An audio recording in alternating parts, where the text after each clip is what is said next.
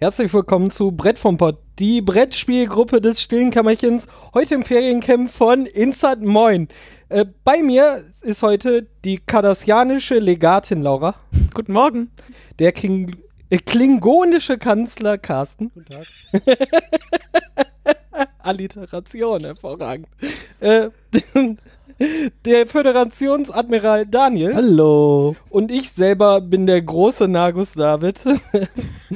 ähm, kurze Erläuterung, das äh, Stille Kämmerchen ist äh, mittlerweile ein kleines Podcast-Labelchen, ähm, in dem es verschiedene Formate gibt, äh, wo wir verschiedenste Themen besprechen. Bei Brett vom Pott zum Beispiel sprechen wir über Brettspiele. Bei Borg ist nicht schwedisch, geht es äh, regelmäßig um Star Trek. Und äh, heute vereinen wir genau beide Themen, weil wir ein Star Trek-Spiel gespielt haben in Brettform. Ähm, wir haben schon vor einem Jahr darüber einmal gesprochen, weil wir es in der Basisversion ähm, gespielt haben, was damals äh, mit drei Personen ging. Heute haben wir es mit fünf Personen gespielt, weil zwei Add-ons äh, rausgekommen sind, was aus äh, jeweils einem neuen Volk, äh, das man dann spielen kann, bestand. Und es hat uns äh, schon mal ein bisschen Spoiler vorweg äh, so gut gefallen, dass wir darüber nochmal sprechen wollten. So ist das wohl. Juhu.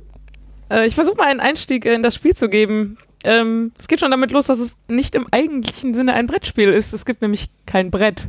Wo ist es? Das äh, Auffälligste an dem Spiel ist wahrscheinlich der Spielplan, der sich erst im Laufe des Spiels entwickelt. Ähm, wir starten alle mit einem kleinen Planeten, wo wir halt herkommen. Also wir haben ähm, jetzt mit fünf Fraktionen gespielt und jeder hat so seinen Heimatplanet und die liegen alle an unterschiedlichen Ecken des Tisches und dazwischen ist einfach nichts. Und das Spiel besteht im Wesentlichen daraus, neue Planeten zu entdecken oder Weltraumphänomene oder so. Und äh, die sind alle auf so runden, also Bierdeckel großen Dingern. Ich wollte gerade sagen. Bierdeckel. Ah, Bierdeckel-Rallye. Ja, genau. das ist das ist Ähm, ein Konzept, das wir verstehen. Ja, und äh, die, also man kann sich dann entscheiden, dass man äh, in eine Richtung fliegt, in die noch niemand geflogen ist und dann legt man da so Space Lanes hin und äh, dann deckt man solche neuen Bierdeckel auf und dann verbindet man das alles miteinander und diese Space Lanes sind unterschiedlich lang und so entspielt halt im Laufe des Abends ähm, Eine Spielfläche. eine Spielfläche, eine Galaxie, wo verschiedene Systeme miteinander verbunden sind. Also man kann dann halt auch nachher die Sachen miteinander verbinden und sich dann da begegnen und so. Ich wollte gerade sagen, im Optimalfall ist das auch ein, eine zusammenhängende Galaxie, wo sich Menschen, äh, wo sich Völker treffen können. Man kann aktiv versuchen, das zu vermeiden, so lange wie möglich, aber Ja. irgendwann läuft es aufeinander zu. Aber das ist ja langweilig, dann spielt man ja mit sich selber. Genau, also ich würde auch sagen, der Reiz ist durchaus einerseits das Entdecken und das andere, andererseits dann auch den anderen Fraktionen zu begegnen. Ähm, ja, also der Spielplan sieht am Ende des Spiels jedes Mal ziemlich anders aus.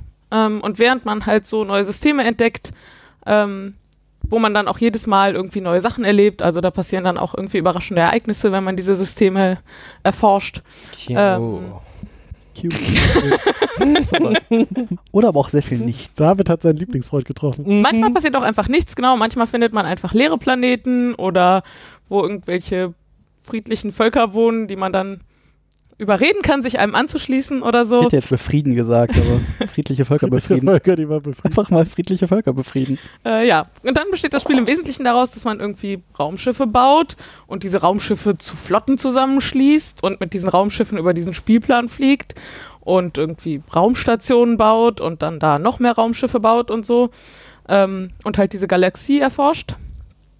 Ähm, dann will man diese Systeme, die man da findet, am liebsten irgendwie übernehmen, wahlweise mit so freundlicher Überredungskunst oder auch einfach mit Militärgewalt. Äh, Ziel ist, dass man dann irgendwie die Ressourcen auf diesen Systemen ja, farmen kann. Warm kann, ja. Genau. Ähm, dabei kann es halt passieren, dass man anderen Fraktionen begegnet. Mit denen kann man dann entweder Handelsabkommen abschließen oder sich gegenseitig bekriegen. Oder auch erst das eine und dann das andere. Oder anders. Oder beides Oder andersrum. gleichzeitig. nee, ja. beides genau. gleichzeitig geht nicht. Ähm, genau, und dann äh, versucht man also so seine Vorherrschaft in der Galaxie auszubauen ähm, und kriegt dann zwischendurch immer so Meilensteine, würde ich sagen, sogenannte Ascendancy Tokens. wenn man halt irgendwie seine Vorherrschaft schon weiter ausgebaut hat. Was auch den Namen des Spiels Genau. gibt, was ich nicht erwähnt habe. Ich habe mich gerade gefragt, hat er eigentlich den Namen des Spiels gesagt? Also das Spiel, was wir gespielt haben, heißt Star Trek Ascendancy. Genau. Das, äh, Äh, ja, und das ist das, was wir tun wollen. Also wir wollen irgendwie die Vorherrschaft in dieser Galaxie erringen.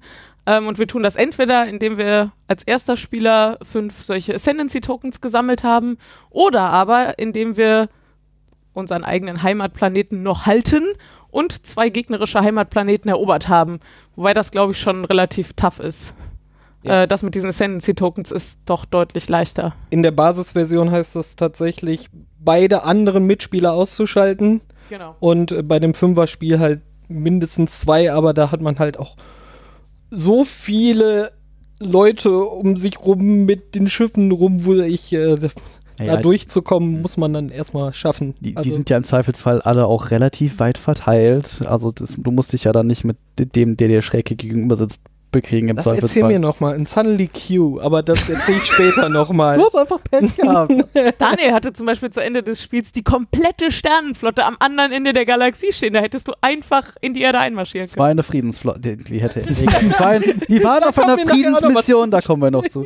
Also die, dem, der, dem geneigten Zuhörer oder der geneigten Zuhörerin wird äh, das Spielprinzip vielleicht aus dem Videospielbereich bekannt vorkommen. Das ist so dieses, äh, die 4X Games äh, steht für, was habe ich gesagt? Ex Explore, Expand, Exploit, Exterminate.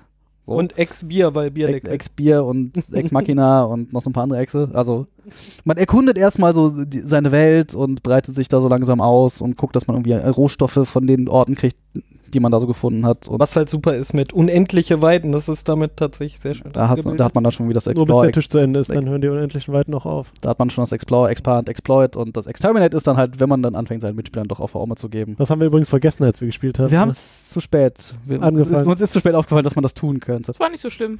Also ja, das War ist, nicht so schlimm. Das ist vielleicht ein Konzept, was dem geneigten, Du hast auch nicht gewonnen, David. den geneigten Ja, aber Videospielern fast. bekannt Ja. vorkommt. Meine Taktik wäre fast aufgegangen. Ja, wie gesagt, ein Konzept, das den geneigten Videospielern vielleicht bekannt vorkommt, dass äh, aktuelle Vertreter dieses Genres sind. Was haben wir eben gesagt? Äh, the, the, the Endless Space, Stellaris. Endless Space 2, Stellaris, das sind so. Master of Orion für die Genau. älteren, für die älteren. Äh, Und auch gibt es jetzt auch eine neue. Aber stimmt, gibt's auch neu. Aber ja, sowas. Das zweite Markante an diesem Spiel, neben diesem Spielplan, ist die Spieldauer, würde ich sagen. Mhm. Also, ähm, wir haben jetzt mit fünf Leuten gespielt und wenn wir Aufbau und Regelerklärung nicht mit reinrechnen, haben wir da sechs Stunden gesessen. Das Also, ist halt schon eine Hausnummer. in der Anleitung steht fünf Stunden, äh, eine Stunde pro Spieler für geübte Spieler. Also Ah ja. das kommt, könnte man erreichen. das- Ja, sagen. weil man weniger in den Regeln nachblättern muss. Genau. Ja, die erste, die erste Partie haben wir zu dritt gespielt und haben vier Stunden gebraucht. Die jetzige, wie gesagt, mit fünf und Hat das haben doch nicht, dass wir nicht besser sechs gebraucht. Sag den Leuten doch nicht, dass wir beim zweiten Mal nicht besser Es lag halt auch relativ viel Zeit dazwischen. Also tatsächlich ist das halt, so ein Spiel auf den Tisch zu kriegen, ist schon auch immer Aufwand. Also Wir du haben triffst uns halt dich halt auf- nicht nachmittags und sagst, ach, wir spielen spontan noch eine Runde Star Trek Ascendancy, weil wir haben gerade noch sieben Stunden Zeit, die wir mit Aufbau auf jeden Fall gebraucht hätten. Wir haben uns halt auch einfach einen, halben Samstag dafür Zeit genommen, Mhm. um das zu tun. Muss man halt auch erstmal irgendwo unterbringen. Richtig. Vor allem, wenn man es dann auch noch mit fünf Leuten spielt, ne? Also, das kennt man ja. Mit fünf Leuten einen Termin finden für den ganzen Tag. Äh, Dann manchmal auch noch ganz spannend. Samstag. Das ist ja dann noch. Ich kann aber also schon mal vorweg sagen, ich äh, finde, es hat sich total gelohnt. Also ich habe es ja jetzt das erste Mal gespielt. Äh, ich fand das einen super gelungenen Tag. Also weil wir halt auch alle, wir hatten halt auch nichts anderes vor, als dieses Spiel zu spielen. Und äh, das war halt auch irgendwie ganz cool.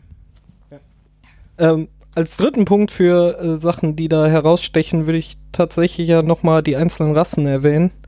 Weil es halt nicht so, dass man einfach jeder spielt einfach irgendwie, sondern jeder wählt sich eine explizite Rasse aus diesem Star Trek-Universum aus. Mhm. Und äh, die haben halt wirklich ganz verschiedene Herangehensweisen. Wir haben jetzt mit äh, Und ich ein- finde, wir haben die schon alle relativ gleich gespielt. Außer, Außer da, David. Außer David. aber der Rest von uns hat die schon relativ gleich gespielt. Also, aber die unterscheiden sich schon eigentlich Genau. ziemlich stark. Wir haben einmal die Klingonen, ne, wie ich ja vorhin sagte, die Space der Mongolen. Gespielt hat. ja, nein, das Ja. ist die, die, die kriegerische Rasse, die halt durch Genau. die Gegend, also Ehre und Offe, Omme vor allem anderen. genau, viele Boni dafür bekommen, wenn man im Kampf was erreicht. Du hattest irgendwas mit, es konnten Würfel neu gewürfelt werden oder so ein Kram, oder? Das hatte ich äh, als Flotteneigenschaften. Ja, die erste Eigenschaft, die die haben, ist, wenn du eine 6 würfelst, ist das immer ein Treffer, auch wenn du im Zweifel keinen mit einer 6 erzielt hättest. Also zum Beispiel, weil der Gegner sehr starke Schilder hat oder so. Aber ja. Du kriegst halt irgendwie Boni, wenn du bestimmte Flottengrößen vernichtest. Und die hatten Genau. irgendwie äh, den Nachteil, dass sie sich nicht zurückziehen konnten. Wenn ich das aber nur vom Planeten. nicht. ja, aber das ist halt ja, auch, genau. das ist halt so dieses mm, Ehre. Ehre Ja. ist wichtig. Genau. Bloß nicht zurückziehen. Heute ist ein guter Tag zum Sterben. Äh, Jeder Tag ist ein guter Tag zum Sterben. Die Föderation ist äh, sehr auf Erforschen und Wissenschaft und so ausgelegt. Und Friedensflotten. Immer schön friedlich. Äh, immer schön friedlich. Mit der großen Friedensmission. Ähm, die haben, äh, die habe ich im ersten Spiel gespielt, die hast du jetzt gespielt, Daniel. Ähm, die sind halt wirklich darauf sehr ausgelegt, äh, sehr schnell äh, Forschung zu betreiben und da geht es im Kern dann auch in die Diplomatie rein. Also wenn man auf neue Planeten trifft, Immer Äh, erstmal überreden. erst erstmal über, überreden und nicht hier äh, auf die äh, amerikanische Version, wir, wir bringen euch Demokratie mit unseren äh, Fliegern, sondern wirklich äh, diplomatisch. Mm, was waren da die, die ja das Markanteste ist halt, dass die Föderation einfach auf keinen Fall Pre-Warp-Zivilisationen irgendwie genau. übernehmen darf. Weder freundlich noch feindlich. Die müssen die in Ruhe lassen. Das ist, also das prägt das Spiel, glaube ich, schon deutlich. Mischt sich halt nicht ein. Du, man mischt sich halt nicht ein. Ich glaube, du hattest das im ersten Spiel, dass wir auf einmal zwei so Prävorps-Zivilisationen neben dir hattest und halt nichts mit denen machen konntest. Ja, yeah, ich habe sowieso immer das Glück gehabt, jetzt in, in beiden Spielen, dass meine ersten Planetenentdeckungen mir immer so richtig mal in den Hintern getreten haben. Jedes Mal. Ich glaube, das ist einfach irgendwie. Äh, ja, beim, beim ersten Spiel mit der Föderation Naja. war genau das. Ne? Ich habe nur Planeten entdeckt, wo ich nichts machen durfte. So aus Prinzip. Und bei den Ferengi wurde ich halt. Äh, Ach stimmt, das da, jetzt da, mal- da hast du Q getroffen. Hab ich die, da da habe ich den ersten Planeten entdeckt und wenn man so eine Entdeckung macht, muss man so eine, äh, so eine Karte ziehen, wo Noch Dinge passieren. noch Dinge Oder passieren können oder Ereignisse. auch nicht. Ja, zufällige Ereignis. Zufällige Ereignisse. Eine Ereigniskarte. Und ich habe meinen allerbesten Freund Hugh getroffen, äh, der dann sagte so, hey, der Spieler rechts neben dir darf dich jetzt mal nehmen.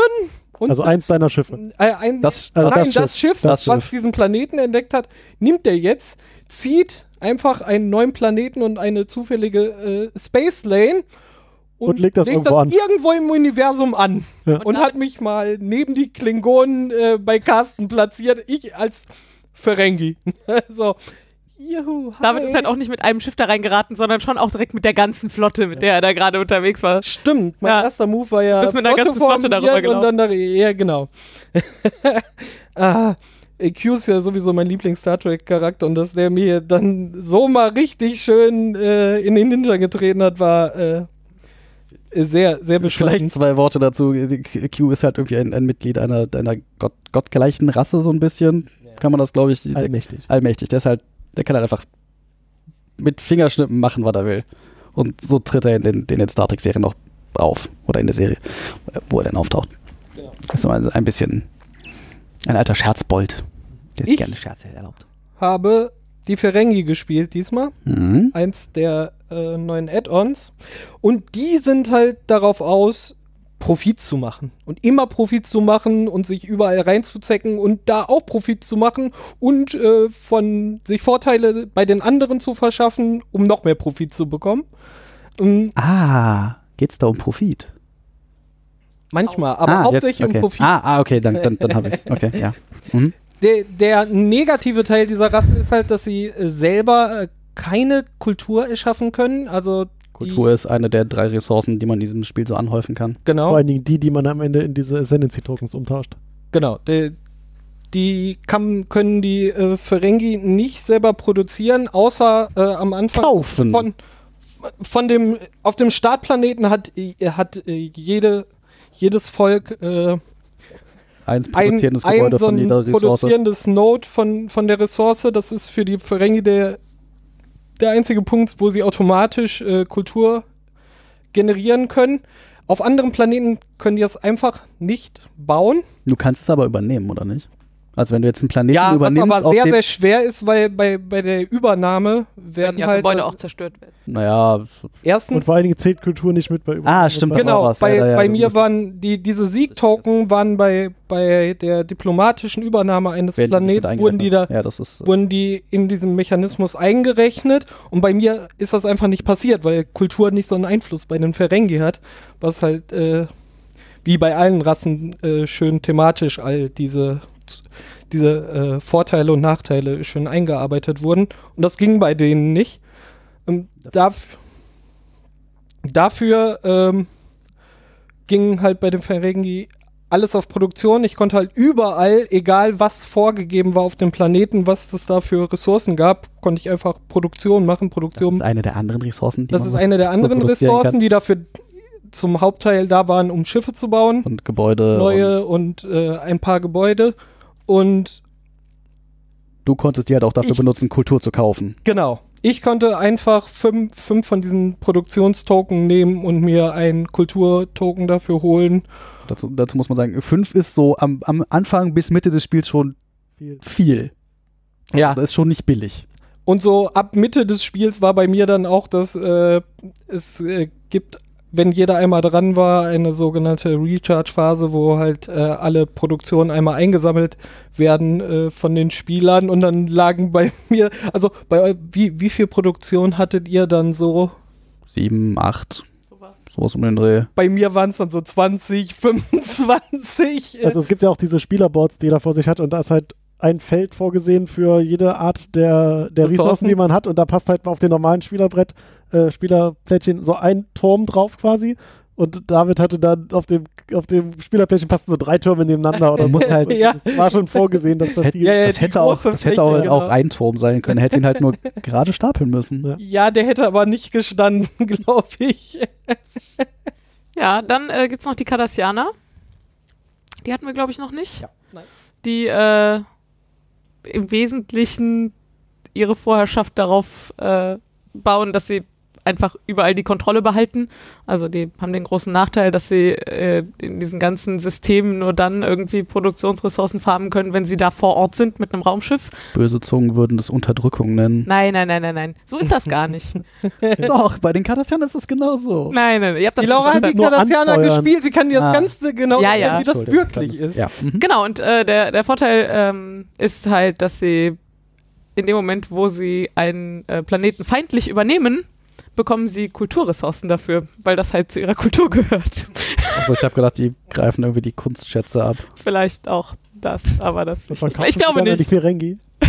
Ja, das passt irgendwie mehr in mein Bild der Kardassianer. aber- Und auch, also man kann halt so im Laufe des Spiels kann, äh, kann man so Forschungsprojekte starten, die irgendwie noch neue Technologien äh, einem äh, verschaffen und da hat auch jede Fraktion ihre eigenen Forschungsprojekte und äh, die sind halt auch thematisch jeweils passend. Ähm, bei den Cardassianern relativ viel auch mit Spionage und so. Genau wie bei der fünften Fraktion, über die wir jetzt noch nicht geredet haben, die auch noch am Tisch saßen. die Romulaner, Genau. die halt so ein bisschen die, die, die, die ja, dass die Verschlagenen sind. Es ist halt sehr viel, es gibt auch sehr viel, wie ist das Wort? Spionage, danke. Äh, sehr viel, sehr viel Spionage und die sind halt von, von Natur aus sehr misstrauisch anderen Rassen gegenüber, was sich halt auch durch irgendwie in, in der Schwäche irgendwie widerspiegelt.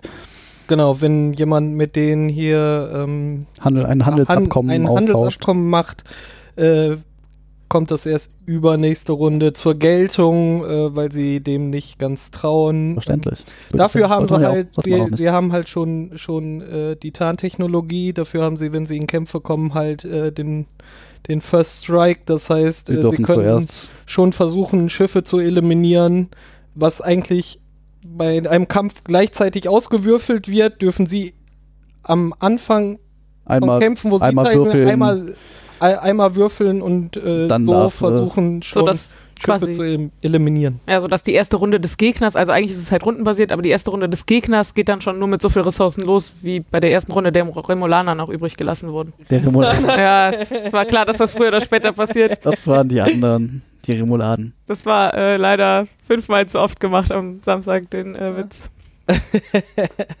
ähm, jede Rasse, äh, das hatten Daniel oder Carsten vorhin gesagt, die haben halt äh, auch ein eigenes äh, Kontrollboard, ähm, um Kämpfe oder auch äh, Diplomatien äh, oder diplomatische Übernahmen zu machen. Ähm, hat man halt eine Kampfstärke und eine Verteidigung, die halt auch auf dem Board äh, abgebildet sind. So nette Und- Schiebregler, die man hoch und runter. Also Genau, darauf wollte ich hinaus. Nicht. Ähm, Und bei den Ferengi im Kreis. Also ja, die waren, das die waren, so ein bisschen ange die sind nicht alle gleich. Die sind, die sind halt tatsächlich äh, alle relativ, alle relativ einzigartig Wie so. Raumschiffkonsolen halt. Ja, Ja, ja, persönlich genau. eins meiner absoluten Highlights dieses Spiel. Es gibt bei ganz, also es gibt bei verschiedensten Brettspielen muss man halt irgendwie markieren, wie viel man von irgendwas hat.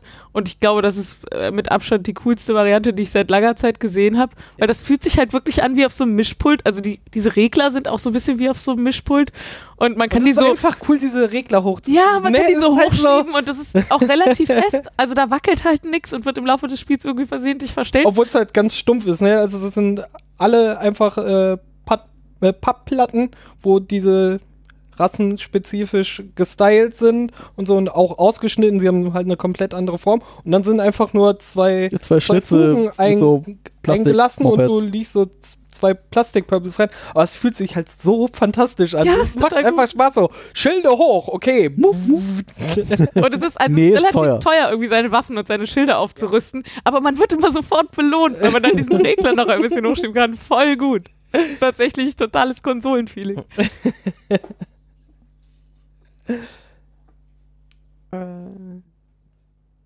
ja. Apropos total gutes äh, Feeling. Also tatsächlich. Konsole. Ja, also dieses, ich habe da diese Konsole und ich schiebe diese Regler hoch.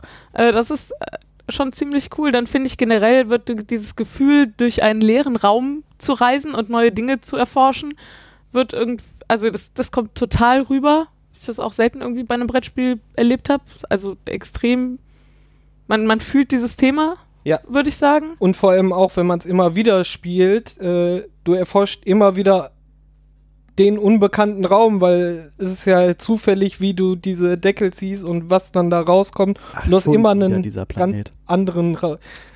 das kann auch passieren, ähm, aber du entdeckst halt wirklich immer was Neues. Ja, und du bist dann auch gespannt, was du aufdrehst und hoffst dann, dass du Oh da ja. was Gutes aufdeckst und dann musst du ja noch so eine Ereigniskarte ziehen, was du da erlebst auf, Ja. diesem, auf diesem System und also das ist tatsächlich, äh, da, das finde ich super gemacht. Das hätte ich vorher nicht gedacht, dass das so gut rüberkommt. Also ich hatte mich ohnehin gefreut auf das Spiel, aber es hat mir tatsächlich, gerade der Aspekt hat mir noch deutlich mehr Spaß gemacht, als ich vorher erwartet hatte. Ja, und äh, dann halt auch wirklich ähm, nachher, also das ist quasi der, der, der für die ersten zwei, drei Runden der Fokus, dieses Entdecken, weil man entdeckt ja von seinem Heimatplaneten erstmal ringsrum um sich drumherum. Und der zweite Schwerpunkt ist dann tatsächlich die Interaktion mit den, mit den anderen, die aber wirklich, wirklich äh, schwerwiegend ist und nicht nur so, so ein bisschen Trülülüm und Naja, es geht da schon so. so sehr wie man das halt will. Ja, also man kann das durchaus so spielen, dass man halt zwischendurch so Bündnisse schließt und dann im richtigen Moment wieder aufbricht und dann den, mit dem man eigentlich so ein Handelsabkommen hat, doch wieder übers Ohr haut und den doch irgendwie angreift im richtigen Moment, wenn es gerade zum eigenen Vorteil ist.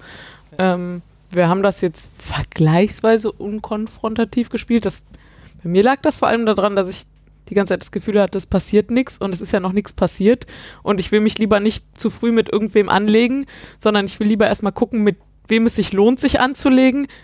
Mit Carsten. Immer Und dann- mit Carsten. Schwuppdiwupp. Also Auf einmal Und dann Spiel hatte vorbei. sie gewonnen. Ja, auf Ich- einmal hatte sie gewonnen. ich glaube, nach vier Stunden von diesen sechs Stunden hatten wir immer noch genau das eine Ascendancy-Token, jeder, was man am Anfang des Spiels sowieso hat. Und nach, keine Ahnung, fünf Stunden war dann auf einmal so, oh, äh, hier ist gleich vorbei, was äh, mache ich denn jetzt? Und so. Ja, das Das war beim ersten Spiel auch so. wollte sagen, das, das, das, das, hat, das hatte ich, den Eindruck hatte ich beim ersten Spiel auch. Es ist eine lange Zeit irgendwie nichts passiert. Also was so den, den, den, den, den Zielfortschritt angeht. Und dann ging es auf einmal sehr schnell. Mhm. Also es ist, du hast eine sehr lange Phase, wo es sich langsam aufbaut, du irgendwie Ressourcen ansammelst, irgendwie Dinge erforscht. Und auf einmal macht das dann zack, zack, zack, Spiel vorbei. Brauchst jetzt aber auch nicht unbedingt. Aber auch Also- der erste Teil ist gut, ne? Ja, ja, nein, nein, das- das- halt das macht mega sagen, also Spaß, jetzt ne? Also es geht nur um die, die Tokens, das lange irgendwie so aussieht, als würde keiner irgendwie eins bekommen, sondern sehr konzentriert Ja, auf dieses Entdecken. Aber dann kommt irgendwann so, ah, guck mal, hier, jetzt, hier. Und dann ist der erste so, oh, Äh, der hat einen Token. da müssen wir mal. So, Äh, hm, ich müsste jetzt auch mal. Und dann geht das so langsam los. So. Wenn die jetzt anfangen, muss ich ja jetzt auch erstmal anfangen. So. vielleicht Ja, will man- man da doch mal Krieg führen. Das ist dann halt auch sehr selbstverstärkend. Also das passiert ja häufig bei Spielen, dass man am Anfang extrem knappe Ressourcen hat. Also ich habe die ersten Runden gedacht, das kann alles nicht wahr sein. Ich kann jetzt irgendwie drei Runden sparen, um meine Schilde eins hochzuschieben und alle anderen bauen in der Zeit wie blöde Zeug auf irgendwelchen Planeten. Das kann es ja irgendwie auch nicht sein und so. Ähm, und dann hat man halt mehr Ressourcen zur Verfügung und kann dadurch auch jede Runde noch mehr Gebäude bauen, mit denen man noch mehr Ressourcen zur Verfügung bekommt und so. Ähm, bemerkenswert fand ich, dass das bei uns allen ähnlich schnell gegriffen hat. Also ich glaube, wir haben alle in der gleichen Runde das zweite Token bekommen oder zumindest nur mit einer Runde Abstand oder so. Ähm, und das, ihr habt erzählt, das sei beim letzten Mal auch so ähnlich gewesen. Das ist ja schon ganz cool. Also es war tatsächlich am Ende keiner komplett abgehangen.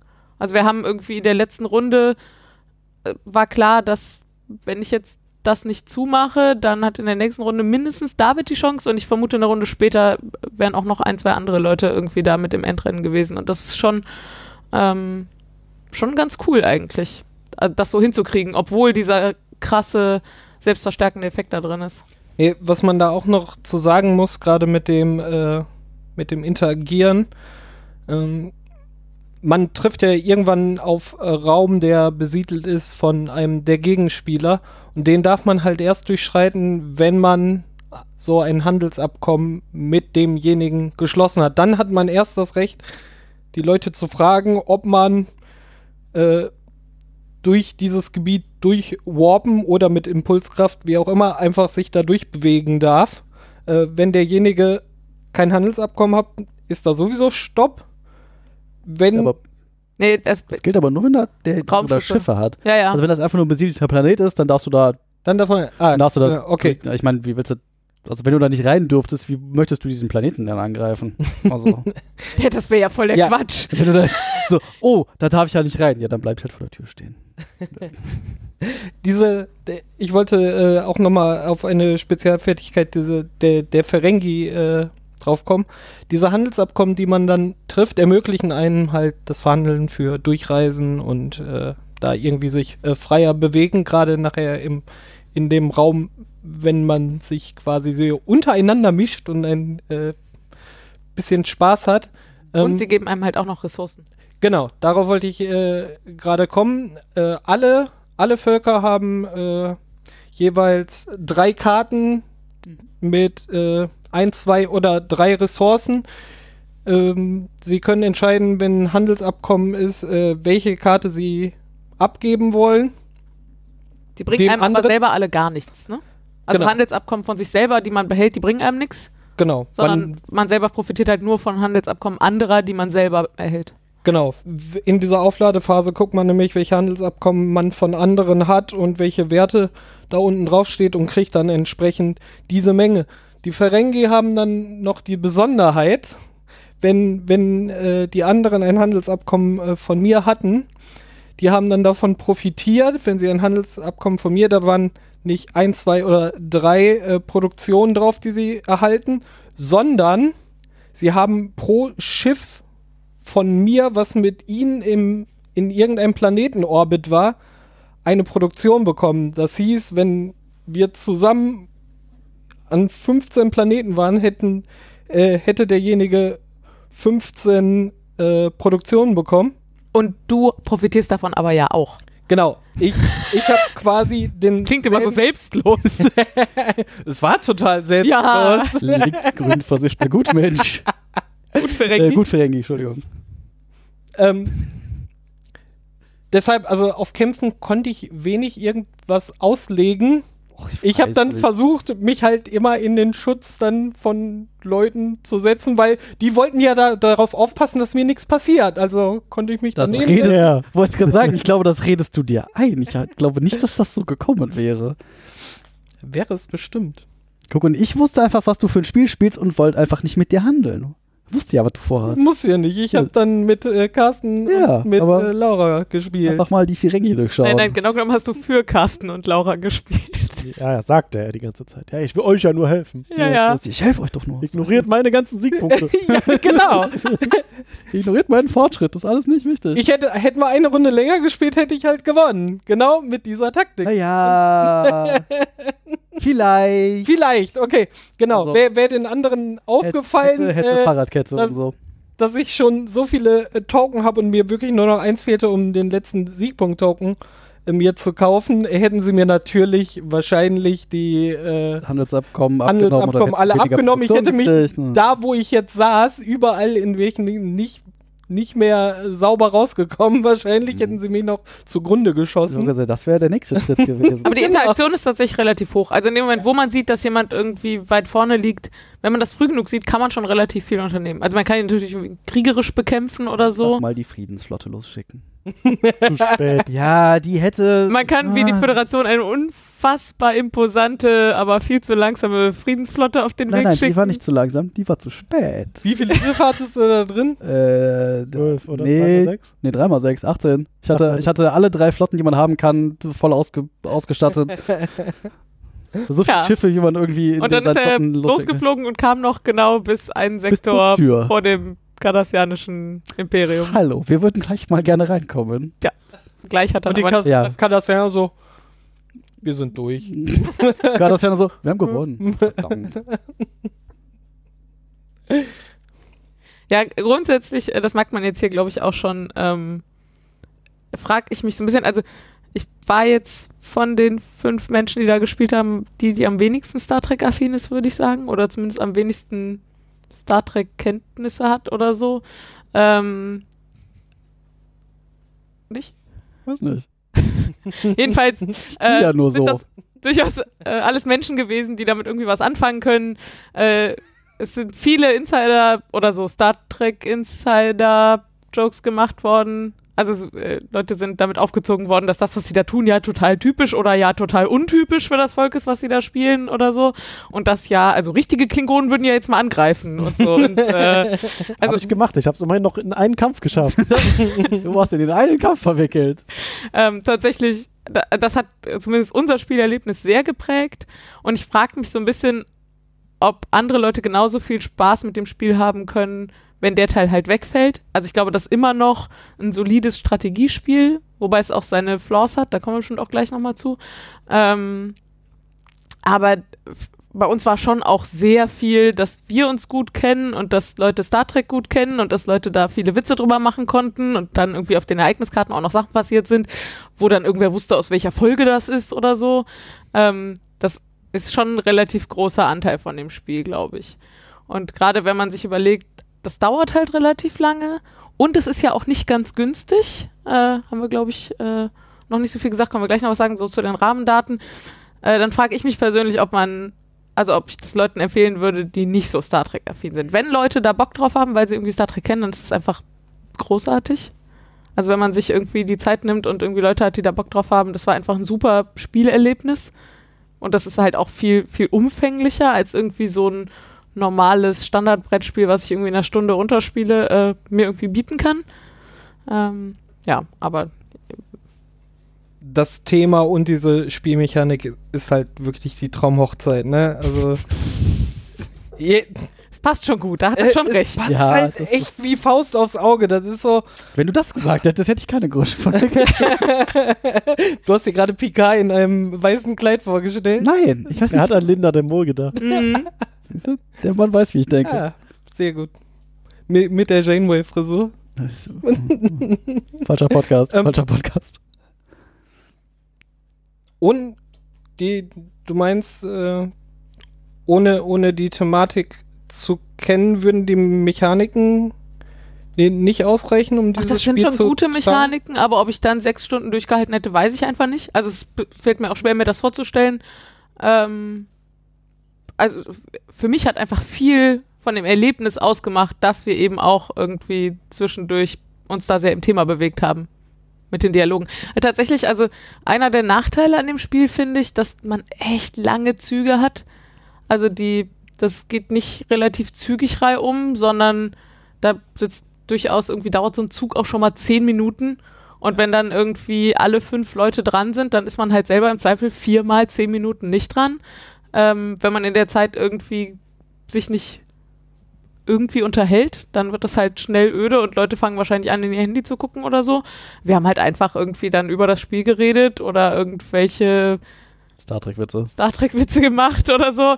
Ähm, also wir haben uns halt dabei ganz gut selber unterhalten. Und ich glaube, wenn ich das nicht so hätte machen können, weil wir irgendwie mit dem mit der Serie nichts hätten anfangen können, dann wäre es für mich, glaube ich, zu langatmig und ich hätte mir irgendwie ein kompakteres, dichteres Spiel gewünscht.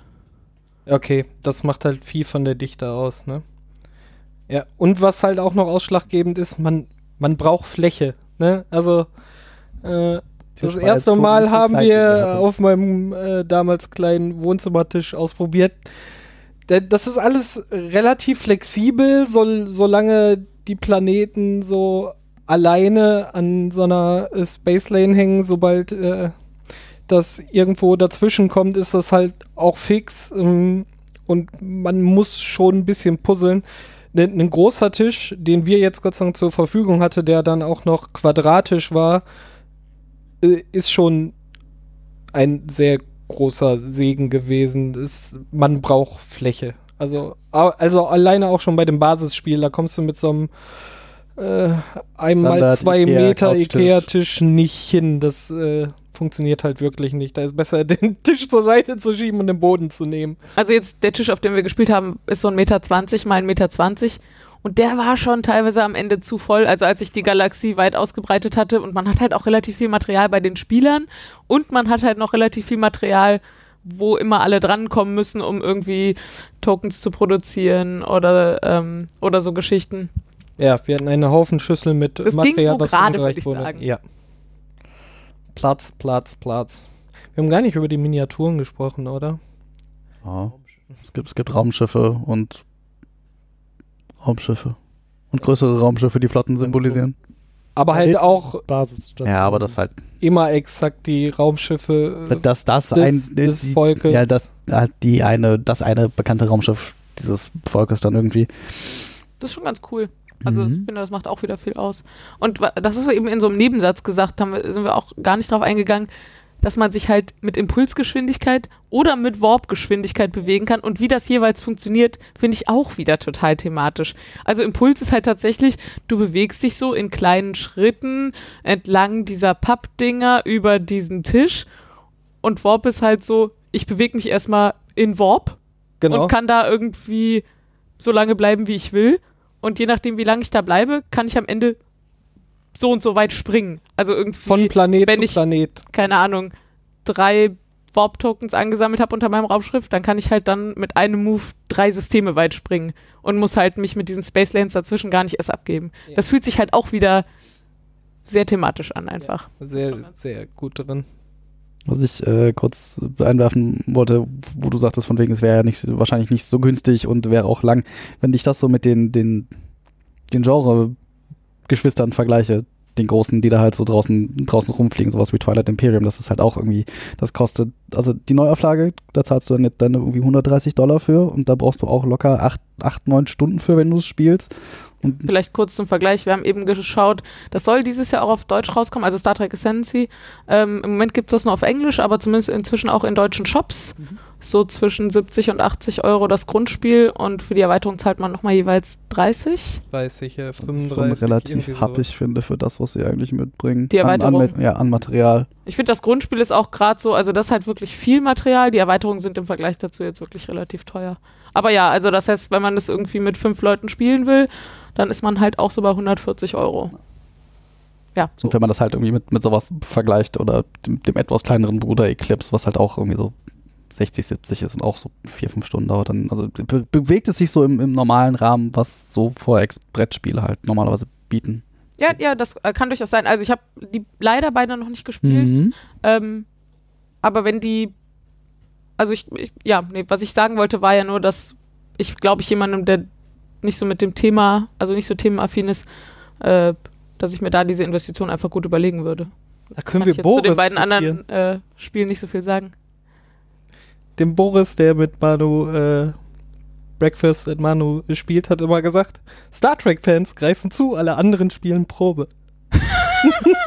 Ja, das ist vielleicht, das ist in dem Fall vielleicht gar nicht mal so, so, so eine dumme, gut, ich meine, dich hinzusetzen. Ach, Brettspieler sollte man auch noch sein. Also Spaß am Brettspielen. Äh, Ja, das würde ich, also der Daniel wird es jetzt wahrscheinlich nicht kaufen, also auch ich, das würde ich empfehlen. Also Brettspiel, also man sollte schon nicht ein, mehr als ein Gelegenheitsspieler sein, sonst ist das, glaube ich, nicht das, was man irgendwie haben möchte.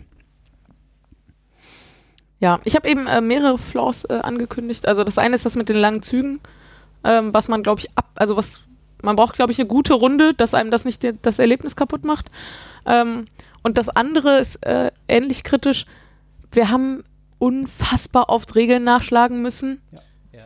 Also es ist, es, die Regeln sind umfangreich, das Spiel ist komplex, aber es ist eigentlich, also es ist ja sehr thematisch, was man so macht. Man fliegt da so rum, man trifft auf andere Fraktionen, man will die bekämpfen. Man könnte meinen, dass man sich relativ gut merken kann, was man dann tun muss. Weil das ist auch im Wesentlichen gibt es halt nur so zwei, drei Parameter. Man hat irgendwie Schilde, man hat Waffen. Manchmal hat man noch externe Bedrohungen durch irgendwie gefährliche Weltraumphänomene oder so. Ähm, und dann hat man Würfel, mit denen man irgendwie gegeneinander kämpft.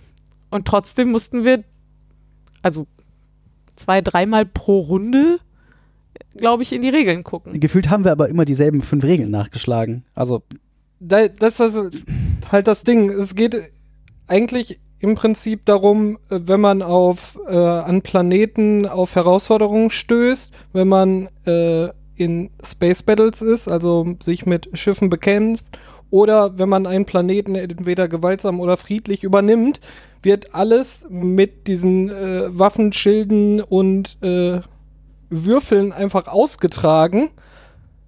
Und statt ein Prinzip für alles zu nehmen, unterscheiden sie sich einfach in so ganz kleinen Nuancen, dass du jedes Mal wieder nachdenkst, wie war das denn hier jetzt mal? War das jetzt, ah, nee. Dann guckt man wieder nach, dann regelt man, das ist halt tatsächlich echt ärgerlich. Ich habe ja vorhin schon gesagt, das ist eigentlich das gleiche Prinzip, aber du betrachtest es halt jedes Mal aus einer anderen Perspektive. Wenn du auf so ein, wenn du irgendwie im Kampf bist, dann würfelst du halt, willst du halt hochwürfeln, weil das dann ein Hit ist und dann zerstörst du gegnerische Schiffe. Wenn du jetzt aber selber auf so ein Phänomen triffst, dann würfelt ja jemand anders für dich. Und der will halt eigentlich auch einen Hit würfeln und damit dein Schiff zerstören, aber für dich, du gehst halt davon aus, der andere muss jetzt niedrig würfeln, damit mein Schiff am Leben bleibt. Ist eigentlich dasselbe Prinzip, aber du guckst aus der anderen Richtung drauf, darum wirkt es Ja, anders. okay. Der Aggressor will halt immer hoch würfeln. Ja. Bloß, dass der Aggressor halt manchmal ein schwarzes Loch ist. Genau. Und kein Kriegsschiff. Oder ein Nebel. tatsächlich, wenn man es so betrachtet, ist es gar nicht, mehr so verwirrend. Aber es ist trotzdem verwirrend. Ja, weil aber- man Ja, aber dann da anders rangeht einfach. Ja, genau. Das, Ja. aber ja, und auch das, also manchmal muss man halt mit so viel Würfeln würfeln, wie man da gerade Schiffe stehen hat in der Situation.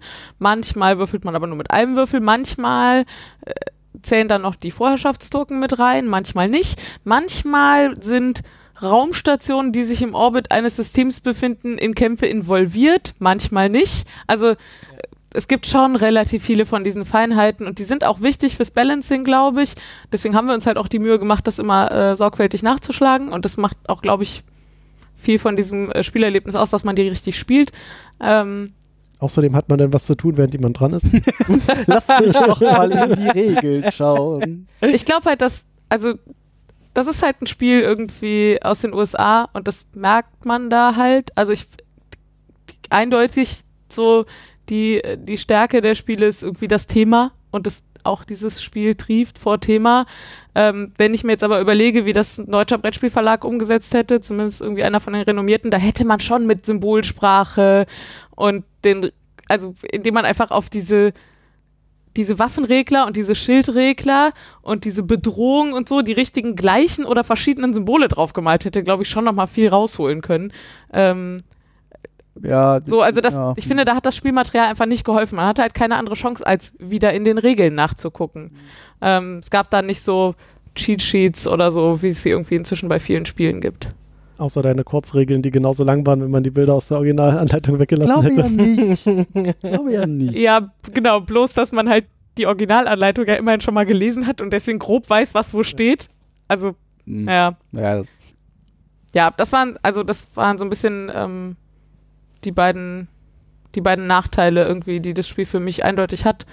Ähm, unsere Runde konnte das Gott sei Dank ab und ich habe ja die Hoffnung, dass wir jetzt so bald nochmal spielen, dass wir nicht ganz so viele Regeln nachschlagen müssen. Ja, unbedingt. Ähm, Und es kommt hier bald nochmal ein Add-on. Äh, da kommen die Borg noch mit ins Spiel. auch noch dieses ich Jahr. freue ne? mich. Ja, Als Nicht-Spieler diesmal. Also ich weiß ja nicht, also für die Hörer, da waren sehr große Airquotes um das bald. Weil das nicht unbedingt ein Ich Verlag hoffe, da- ist, ein, dass ein Verlag, der ein bisschen Zeit auf der Spiel als So alles, Überraschung mit doch bekommt hat. von Gale Force 9. Also, Also, sagt, äh, kannst du den Satz nochmal wiederholen? ich Ja. hoffe, dass Gale Force Ah. 9 das auf der Spiel dann doch überraschenderweise so sagt so, wir haben es doch noch mitgebracht. Whoops, Surprise! Und ich so, ja, shut up and take my money. Das ist auch spannend, weil tatsächlich ich das halt nicht wieder nicht. ein weiterer Spieler ist, sondern die Borg quasi ein Non-Player-Character sind, ähm, die aber irgendwie offenbar so viel Impact haben auf diese ganze Galaxie, in der man da unterwegs ist, dass man sich zwischenzeitlich lieber mal zusammentut, um die Borg im Griff zu halten, weil sonst überhaupt keiner gewinnt. ja, das, Das klingt schon ziemlich gut so. ja, Ich äh, hoffe auch, dass wir es spätestens dann wieder auf den Tisch Brauchen kriegen. wir denn einen noch größeren Tisch? ich hoffe nicht. Ja, hey, die entdecken ja selber nichts, oder? ja, doch, aber die haben, glaub, halt, die haben auch einen gibt's aus dem Heimatplaneten. Playerboard und sowas. Also Die haben einen Heimatplaneten? Hm. Ne, die müssen ja irgendwo anfangen. Borg Kubus 1. Ja, Oder vielleicht einfach in Mitte aus dem schwarzen. Ja. Für, für alle, die gerne Bücher lesen, äh, die müssen die Destiny-Reihe lesen, weil da ist die Entstehung äh, der Borg mit drin. Das ist total Also großartig. ihr wollt jetzt alle Star Trek Bücher lesen. Ja, alle, unbedingt. hier zuhört, wollt jetzt Star, äh, wollt ihr Star Trek Nein, nur die drei aus der Destiny. Ihr wollt jetzt Star Trek Ja, Brettspiel kaufen, ihr wollt die Serien gucken und ihr wollt, ihr wollt Bücher lesen. Also ihr wollt jetzt Trekkies ja, und werden. Borg ist nicht schwedisch hören. Ach ja, aber- stimmt. Aber dann könnt ihr euch den Rest sparen, weil wir erzählen euch das einfach alles. ja, genau. Wir bringen euch das Braucht ihr auch nicht Discovery gucken, erzählen wir euch auch was. Erzählen wir euch auch demnächst. Irgendwas hatte ich noch. Irgendwie eine Mechanik, die ich ganz lustig finde, ist, du hast nicht, also du, deine Grundhaltung anderen Völkern gegenüber ist, du bist im Krieg. Also es ist nicht so wie sonst, du bist irgendwie, alle leben friedlich nebeneinander her und du musst Leuten erstmal den Krieg erklären. Nein, nein, du triffst irgendwen, Krieg. Die einzige Möglichkeit, wie du halt nicht mit jemandem in einem offenen Konflikt bist, ist halt, wenn du mit einem Handelsabkommen machst. Ansonsten ist halt einfach mal Krieg. Ja, dann darf man da auch nicht vorbeifliegen. Also man darf nicht einfach an einem Raumschiff vorbeifliegen, mit dem man kein Handelsabkommen hat, Genau. weil Man geht ist ja einfach im nicht. Krieg. ja, ist erstmal Konfrontation angesagt. Ja. Das haben wir aber Und gut man muss es. Und man muss es schaffen, dass die Leute einem glauben, dass man ja nur helfen will. Ja, Ja, ja. Ich habe euch nur geholfen. nur helfen. Ich hatte jetzt auch während des Podcasts drüber nachgedacht, mit dieser Mechanik, dass du halt, äh, wie heißt es, äh, Kulturpunkte kaufst. Und du hattest ja dann doch relativ viel Produktion und ich dachte, dachte mir so jetzt so mitten im Podcast, das ist eigentlich schon ein bisschen äh, overpowered und ob man das hätte ändern können, indem man die Kultur von jemand anderes kaufen muss, weil das wäre ja dann auch was Ferengi-mäßiges. Du gehst zu jemandem und sagst kaufst dem, dir dem ich die möchte- Kultur ab. möchte gerne deine Kultur haben, aber dann Ich möchte bitte diesen Eiffelturm. Genau. Aber das Problem dann ist, dass dir halt im Zweifel dann spätestens, wenn du vier so Ascendancy drucken hast, niemand mehr Kultur verkauft. Ja, das stimmt. Ah, das wäre witzig. Ja, ja, Weil man ja. das ja trotzdem hätte unterbinden können, Ja. indem man Ja. als irgendwie Handelsabkommen abkündigt, die gewaltsam aus seinem Ja, System ja, ja. tritt. Also das ist ja Ja, ich hatte zum Beispiel ja, also ich musste ja mit meinen Raumschiffen ohnehin vor Ort sein. Das heißt, überall, wo ich davon profitiert habe, dass Ferengi-Schiffe vor Ort waren, hätte ich halt auch relativ kurzfristig was gegen diese Ferengi-Schiffe unternehmen können mit meinen kardassianischen Schiffen. Also das war schon ein mit dem Ferengi nur so lange spielen, wie es mir mehr Vorteile bringt als ihm. Also das muss man halt, und das macht das Spiel halt auch so interaktiv. Also man muss halt schon relativ gut im Blick behalten, was die anderen so treiben und wo sie das tun und äh, wie viele Ressourcen sie so jede Runde abkriegen, sonst schwuppdiwupp hat man nicht mitbekommen, dass irgendjemand gewonnen hat. Das ging uns ja so. Ich habe das aber nicht verheimlicht. Nein, oder das so. stimmt, aber ich habe halt auch einfach nicht drauf geachtet und dann dachte ich so, oh, Ja, beim, viel. Oh, Und Beim- äh, dann war es schon zu spät. beim ersten Spiel hatten wir auch nicht drauf geachtet, dass die Klingonen die ganze Zeit so ihre Armee immer weiter aufstockten und zuerst hat er das so in die Flotten versteckt. Ne, dann hat er drei vollgepropfte Oh. Flotten gehabt. ig ignoriere diese Unser 20. Mitspieler und dann auf einmal so, Das war meine Friedensflotte. der hat drei Flotten voll und da sind noch mal 15. Wir müssen auch und dann war so, okay, schade. Dann ist das jetzt mal vorbei. ja, aber war halt auch, war, halt, wie vorhin gesagt, war lange Zeit irgendwie nichts passiert und auf einmal ging es dann rund. Ja. Also das, das kriegt das Spiel tatsächlich ganz gut hin, finde ich. Ganz hervorragend. Mhm. Wir freuen uns äh, aufs nächste Mal spielen, ne? Auf jeden Fall. Das wird der Kracher. Haben wir noch was? Glaube nicht. Ich bin alles losgeworden. Dann würde ich sagen, bedanken wir uns äh, bei den Zuhörern und bei Instant Moin für die Einladung. Vielen Ganz Dank. großartig. Ähm, Top eBay gerne wieder. aber die sind ja mit ihrer Kohle jetzt äh, abgehauen. Vielleicht sehen wir sie, hören wir sie auch gar nicht wieder. Dann bleiben wir einfach hier bei Instant Moin. Wir sind dann die neue. Das Dauerferiencamp. Ja. genau. Ich mach das doch hier nicht täglich. das ist ja Arbeit. Ähm, ja. Wenn er uns nicht bei Instant Moin findet, findet er uns äh, auf stilles-kämmerchen.de. Äh, kommt vorbei. Sagt uns äh, eure Meinung, hört uns zu, äh, spielt mit uns. Juhu. Thema, äh, spielt mit uns auch noch. Leute, die äh, auf der Spielmesse in Essen dieses Jahr sind, äh, sollten am Donnerstag um äh, 16 Uhr zum Meet and Play kommen. Da sind nicht nur wir, sondern auch äh, der Manu anzutreffen. Da sind ein Haufen äh, Blogger, YouTuber, Podcaster und äh, haben Lust, sich mit, äh, mit äh, den Konsumenten zu, zu treffen und zu spielen, ein bisschen zu quatschen, den Tag ausklingen lassen, äh, den man auf dem Spiel verbracht hat. Ähm, ist selber auf dem äh, Messegelände. Ne? Wenn man äh, am Ausgang rauskommt, äh, links in Raum M abbiegen ähm, und Hallo sagen. Wir würden uns sehr freuen. Sehr freuen. Dann würde ich sagen, auf Wiedersehen. Auf Wiedersehen. Tschüss.